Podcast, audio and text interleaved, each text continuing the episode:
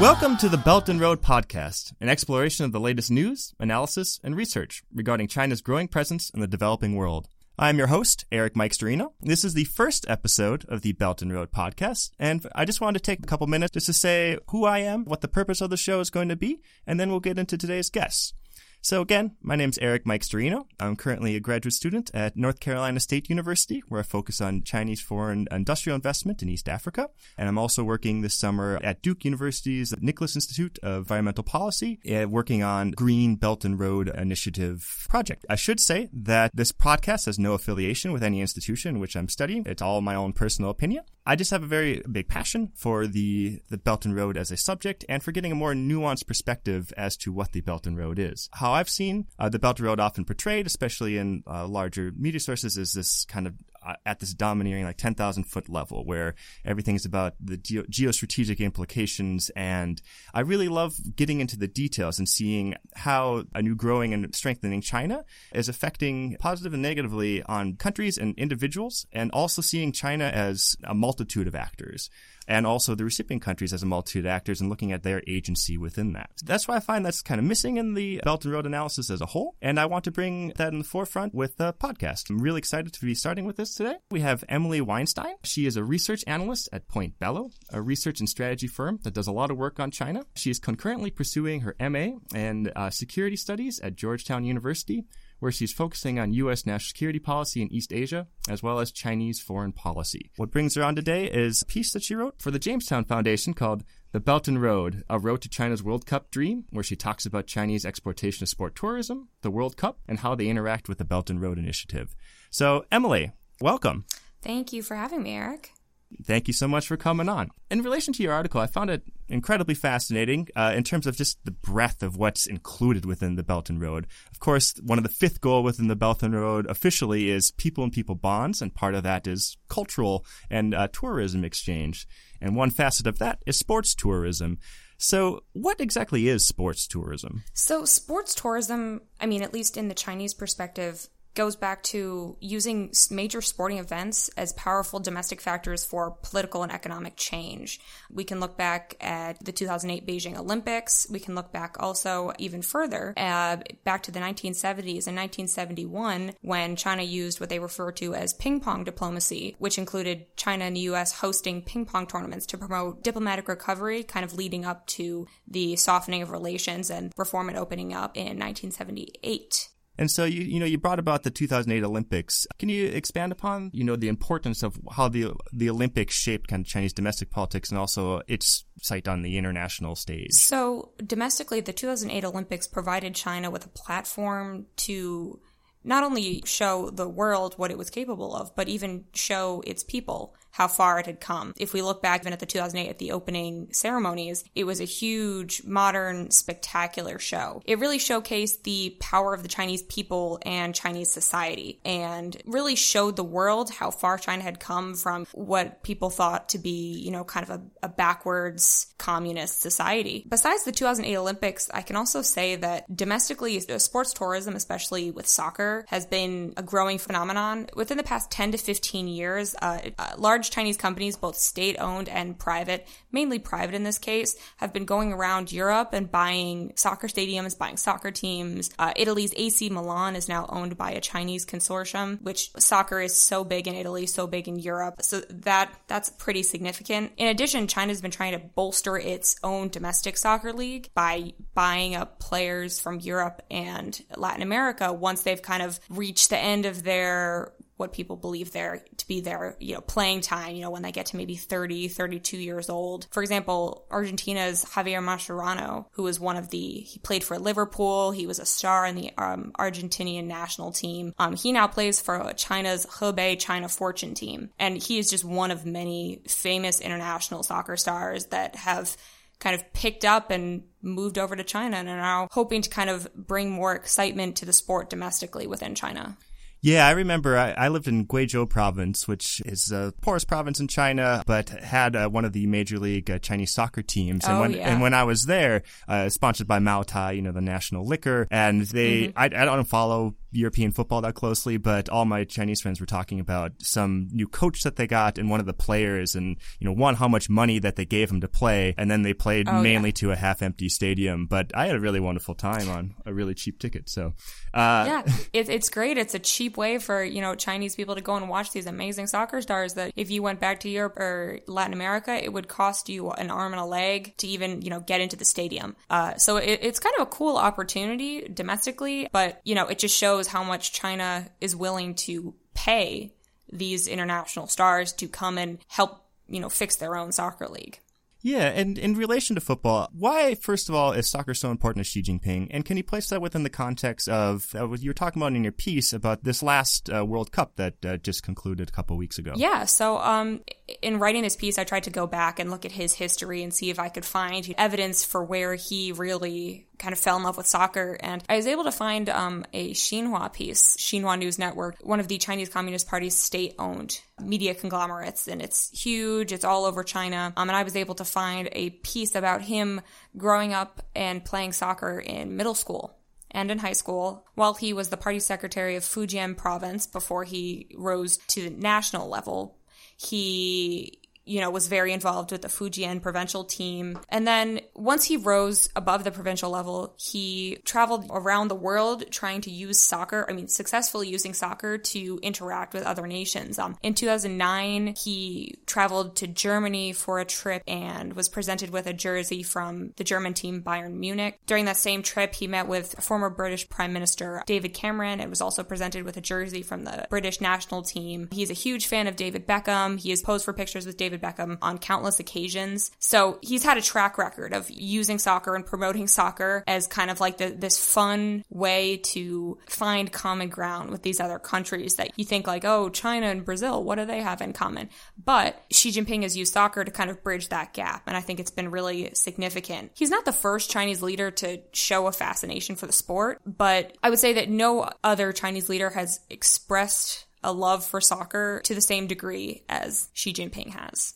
Yeah, and that makes for that wonderful photo that you had in your piece, and that often often gets utilized of, of, of Xi kicking Oh, the ball. yeah. How did uh, Chinese firms uh, work within the, the World Cup that just happened? So the 2018 World Cup was a really interesting case because leading up to the 2018 World Cup, there were a number of factors that caused concern among the international community. First being the 2015 FIFA corruption scandal, which saw the removal of a number of FIFA's top leadership um, and kind of caused concern for a number of countries, a number of sponsors uh, not wanting to really associate their name with this company. In addition to the corruption scandal in 2015, relations between the U.S. and uh, Moscow had begun to decline, you know, within the past five, ten years. And because of that, a lot of U.S. companies stepped back and really thought about reassessing their role in the World Cup and weren't sure if they wanted to attach their name to this event. So because of that, FIFA actually lost a significant number of sponsors. Again, so now leading up to the 2018 World Cup, FIFA saw itself with a huge lack of funds. Seeing this as kind of a window of opportunity, China jumped in. China and Russia have, I mean, historically have been close friends. You know, there was the, you know, Sino-Soviet split, but, you know, things have kind of I'd say probably since the 2000s, maybe 2010s, things have started to go back to a friendly relationship. I mean, recently Xi Jinping presented Vladimir Putin with this, uh, I forget exactly what it is, but it is some type of friendship medal. Um, this, he must have presented it, I think it was about a month ago. You know, th- things are on the up and up for Sino-Russian relations. China took this as an opportunity to kind of jump in and portray itself as the savior of the 2018 World Cup. Like, FIFA can't go on without us. Here we go. We'll give you the money and it's a win-win for both of us. How did China's support for the 2018 World Cup come to be? It was state-owned enterprises, lots of private firms that were giving advertising dollars, or was it the Chinese state that was then uh, supporting it as a whole? So, for, for more general One Belt One Road context, it is a government-directed initiative. So there are a number of state-owned enterprises that have been that are involved in the initiative. However, you know, over the past few years, private companies have also jumped on the bandwagon because of you know the you know the attached incentives or the name recognition from the Chinese government uh, and things to that nature. With regards to sponsorship in the recent World Cup, I would like to say that they're technically privately owned companies, but they have government connections. Uh, I mean, that's how a lot of these things go in China. You know, something lists itself as a as a minyan xie, so it's you know a privately owned, person owned company, but you know, top ten, top twenty, even top fifty company in China is going to have to have some type of government backing in order to really get itself on that international level. So the big ones for the 2015 or 2018, excuse me, World Cup were Wanda Group, Mengniu, and Hisense. Wanda Group is a giant entertainment conglomerate. I would say they're probably in the top 10, if not top five Chinese companies currently. Mengniu actually is a much lesser known company. They call themselves, they are the official drinkable yogurt of China. Um, they're stuff's really good. Yeah, yeah, so they are, um, and I'm pretty sure. So China again is not known for its dairy. Uh, dairy is not a big staple in the Chinese diet, but I'm pretty sure Mengniu is one of the first, if not the first, wholly domestically owned dairy company in China. And again, they're relatively small, relatively new, but they made a huge push during this year's World Cup. They, um, well, here I can step back for a second and now go into the specific kind of breakdown of FIFA sponsorship. So Wanda Group being that big, you know, internationally known company spent $150 million on tier one sponsorship, which for yep. the World Cup, I mean, if anyone watched, you saw signs for Wanda Group on every stadium, every game on that little flashing board that goes behind, yeah. you know, all the players. It was there every 10 seconds. That's what that $150 million went for. There, there were a, a, number of other, you know, additional benefits that you, that companies got from being a tier one sponsor, but, um, I won't go into all, all of those now. If you want to, you know, know more about those, they are in my paper. Um, but Mengniu yeah. and, uh, some of the other Chinese companies like Hisense, uh, opted for that two tier sponsorship. And the Chinese companies actually accounted for 60% of this year's World Cup's uh, tier two 50%. investments. 60. 60%. Yeah. Wow. 60% of the total tier two investments, um, which is pretty significant. The other two interesting things about Mengniu. Mengniu actually went on to become and I'm saying this in quotations, so excuse me, the official drinkable yogurt of the 2018 World Cup. so there was that. Um, in addition, they also, in February 2018, they announced that they had signed Argentinian soccer star Lionel Messi to be their official brand ambassador, which for anyone who doesn't know soccer, Lionel Messi he's is the, like. LeBron James. So I'm, yeah. I'm, a Yankee fan, so I was going to say something like the Derek Jeter, but yes, he's the LeBron James yeah. of international soccer. You have to imagine that Lionel Messi doesn't sign on to just any yeah. Sponsorship or branding opportunity. They most likely had to pay him a significant amount of money. And the interesting fact about this is that they actually have not disclosed how much they paid him. So one can assume that it was some absurd amount and, of money. And so another thing I found really fascinating was there was lots of these, some states, some very large private firms that invested lots of money into the World Cup for advertising and such, but also these firms outside of the World Cup have been utilizing the Belt and Road kind of branding, if you will. Can you go into a little bit about that? private companies have used Belt and Road for it, it's as the Chinese like to say, it's a win-win mutual yes. win-win scenario. Um, so for example, like Wanda Group, you think, okay, so this company is a very large, well-established company that already has, already has a world, a worldwide presence. Why do they need the World Cup? Why do they need Belt and Road? So Wanda Group is actually an interesting case where you can see that they're using it to export elements of soft power, such as, you know, public interest, cultural self-confidence, um, and they're using this public welfare card to kind of create a positive global image of Chinese enterprises, Chinese, specifically Chinese private enterprises you know, around the world so they can come across as more attractive in global markets and, you know, other countries. Wanda Group specifically has come under recent scrutiny for a number of kind of financial misdoings I'll just yes. put it at that in both overseas and domestic projects within the past five, ten years. Um, so in jumping onto Belt and Road, they are not only putting the, well, what the Chinese government is promoting as this positive going out, wanting to help the global community image, they're also using that to then be like, oh, ignore all of these things that we've done in the past. You know, we're, we're part of this One Belt, One Road initiative initiative. We're part of promoting this mutual understanding. We want to help the international community. We want to just do good. Um, so it's really highlighting that social responsibility aspect of, well, highlighting and taking advantage of that social responsibility aspect of the One Belt One Road initiative that the government has really tried to highlight in in their One Belt One Road projects abroad.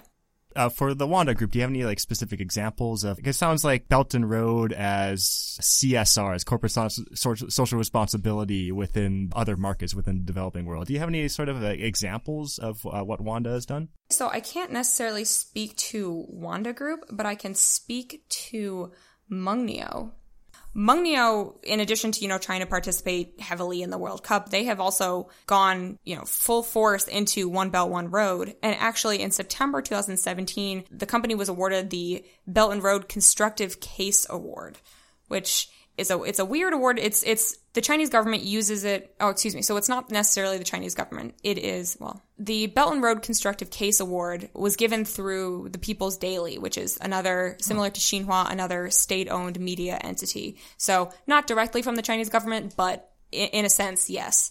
This was given during a Belt and Road Media Cooperation Forum where Mengniu was commended for its dedication to promoting China's One Belt, One Road. This ceremony was a chance for an arm of the Chinese government to honor specifically private companies that were doing that it believed were doing a good job at promoting one belt one road promoting the ideals of one belt one road. And i actually don't have like concrete examples of what Mengniu was doing but the Mengniu party secretary, uh, a woman named Wu Wenting, gave a keynote speech at this 2017 People's Daily One Belt, One Road Media Cooperation Forum, where she noted that over the past few years, the spirit, as she likes to say, of the One Belt One Road initiative has not only, like Mengniu is not only working to promote this for the Chinese government, but this initiative has also provided Mengniu with, and this is quote here, with a rich foundation for development and has helped the company to develop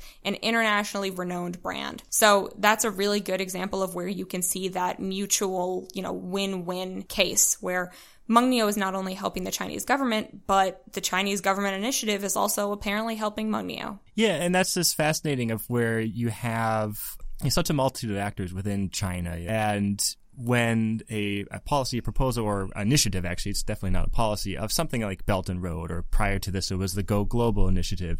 You have, mm-hmm. or the Chinese Dream would probably be a better example. You'll mm-hmm. have provincial authorities, local authorities, you'll have private companies, you'll have just individuals who then utilize that kind of for for their own purposes. And so this case mm-hmm. of Mengniu, this large private firm that certainly has connections with you know, Chinese officials because it is a larger firm, but it is a private firm utilizing the mm-hmm. language mm-hmm. and the kind of stated goals and ideals of the Belt and Road Initiative as a way of producing positive PR for them, basically domestically and internationally. Yeah, yeah, absolutely. Yeah, so it's it's, it's fascinating. Um, so these are the private firms, and kind of going back to sports tourism as a whole, uh, I do know that the Chinese government has also been doing things abroad as part of like Belt and Road sports tourism things. Can you just showcase some examples of what they've done?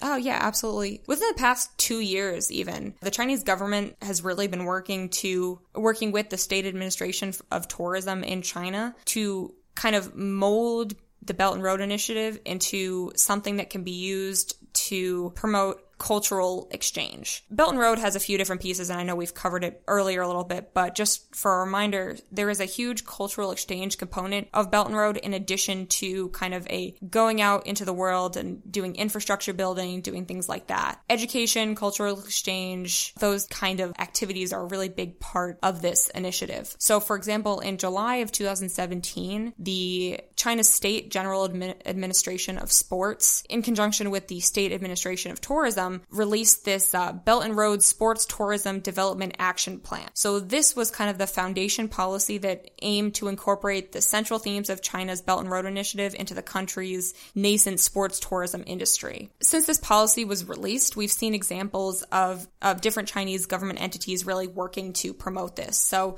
for example, earlier this year in April, the China Football Association, which is a state owned entity under the State General Administration of Sports that I just mentioned, held an exhibition that they called the, so this was actually the second annual, but they call it the Belt and Road Cup.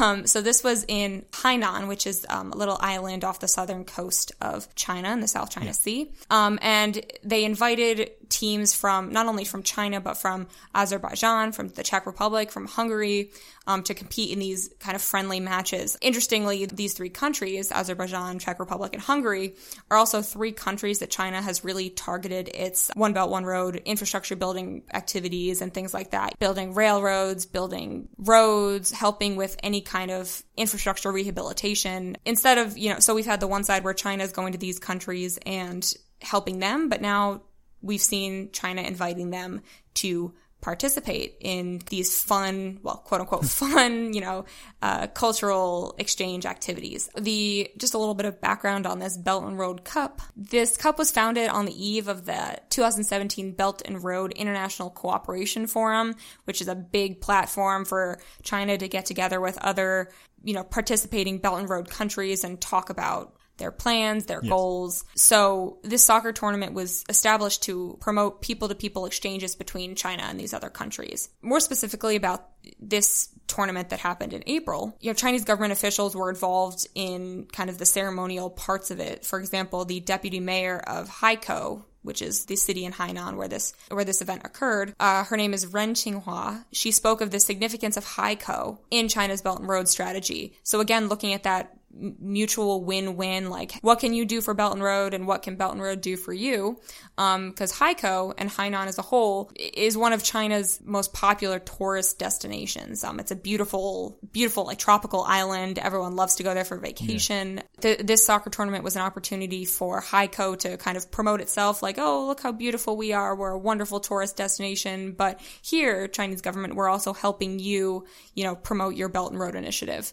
so the mayor, this mayor, uh, Ren Qinghua, also emphasized that soccer was an important platform for, like I said earlier with Xi Jinping, it's a platform for shared common interests across international borders. So really working to boost that mutual cooperation, we're the same even though we're different attitude. Yeah, and that that is so fascinating because you know one thing that's often missed. I mean, there is grander goals that the uh, Chinese state places out, but most, if not all, provinces and even some municipalities within China also have their own Belt and Road plan. So a place like Hainan, like you just said, very mm-hmm. popular tourist destination. I know it has lots of tourists from Russia that go there as well, but mm-hmm. kind of the decentralized nature of utilizing the idea of Belt and Road. So we're the great tourism place, have the sports tourism, uh, and our province uh, you know, win-win situation, cultural exchange. Everyone loves mm-hmm. football. Yes. So fascinating. um, well, great. Emily, it was such a pleasure to have you on. You know, thank you so much for coming on for the first episode of the Belt and Road podcast. I know I'm putting you on the spot right now, but